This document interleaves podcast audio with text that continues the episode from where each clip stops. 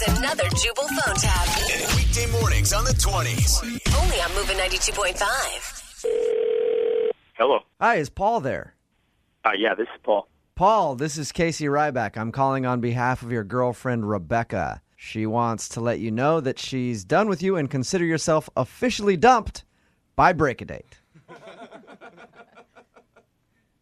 Oh, uh, I don't understand. We're an online service where people use to break up with their significant other so they don't have to do the difficult task in person. So, congratulations, you're being broken up with by Break a Date. Wait, is this a real thing?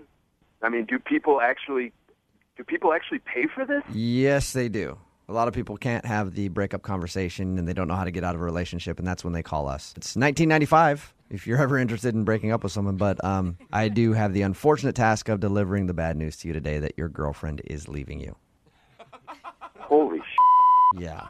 What?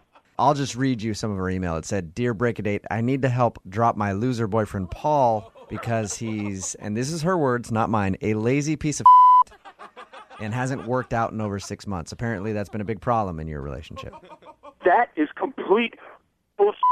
I've been at the office for 15 hours a day trying to get a promotion so that I can I can make this work a little bit better. But no, no, no, no, no. That's not. That's apparently not a enough for Well, her. Yeah, uh, sometimes right. I don't even leave until nine o'clock. Why the f- am I supposed to work out? She also said she's sick and tired of dating a guy that looks like a male version of Kirstie Alley. Her, her words, not mine.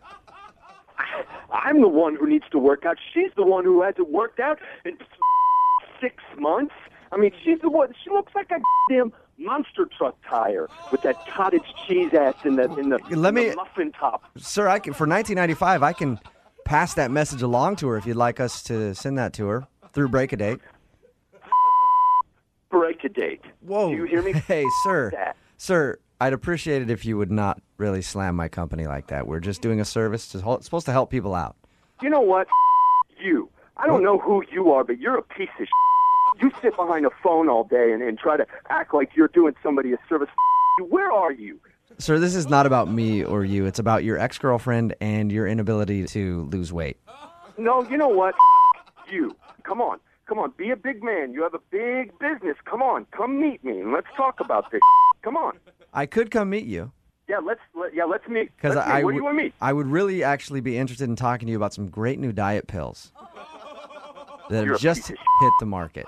You're a piece of I'm done with this, okay? So you can either get me off of this phone right now or I'm done. Do you get it? Well, I, I will let you go, sir. I just have to tell you one more thing from your ex girlfriend. She just called me a fat Kirstie Alley. What else could she possibly want to say? I was going to tell you that this is actually a fake phone call. What? Yeah, it's a joke. Are you fing kidding me? No, this is actually Jubal from Brooke and Jubal in the morning. I'm moving 92.5 doing a phone tap on you. Your girlfriend Rebecca set you up. Oh my God! She wanted us to pretend to break up with you since it's National Dump Day. What, what the f- is National Dump Day? It's the day where people try to break up with people before it gets too deep into the holidays.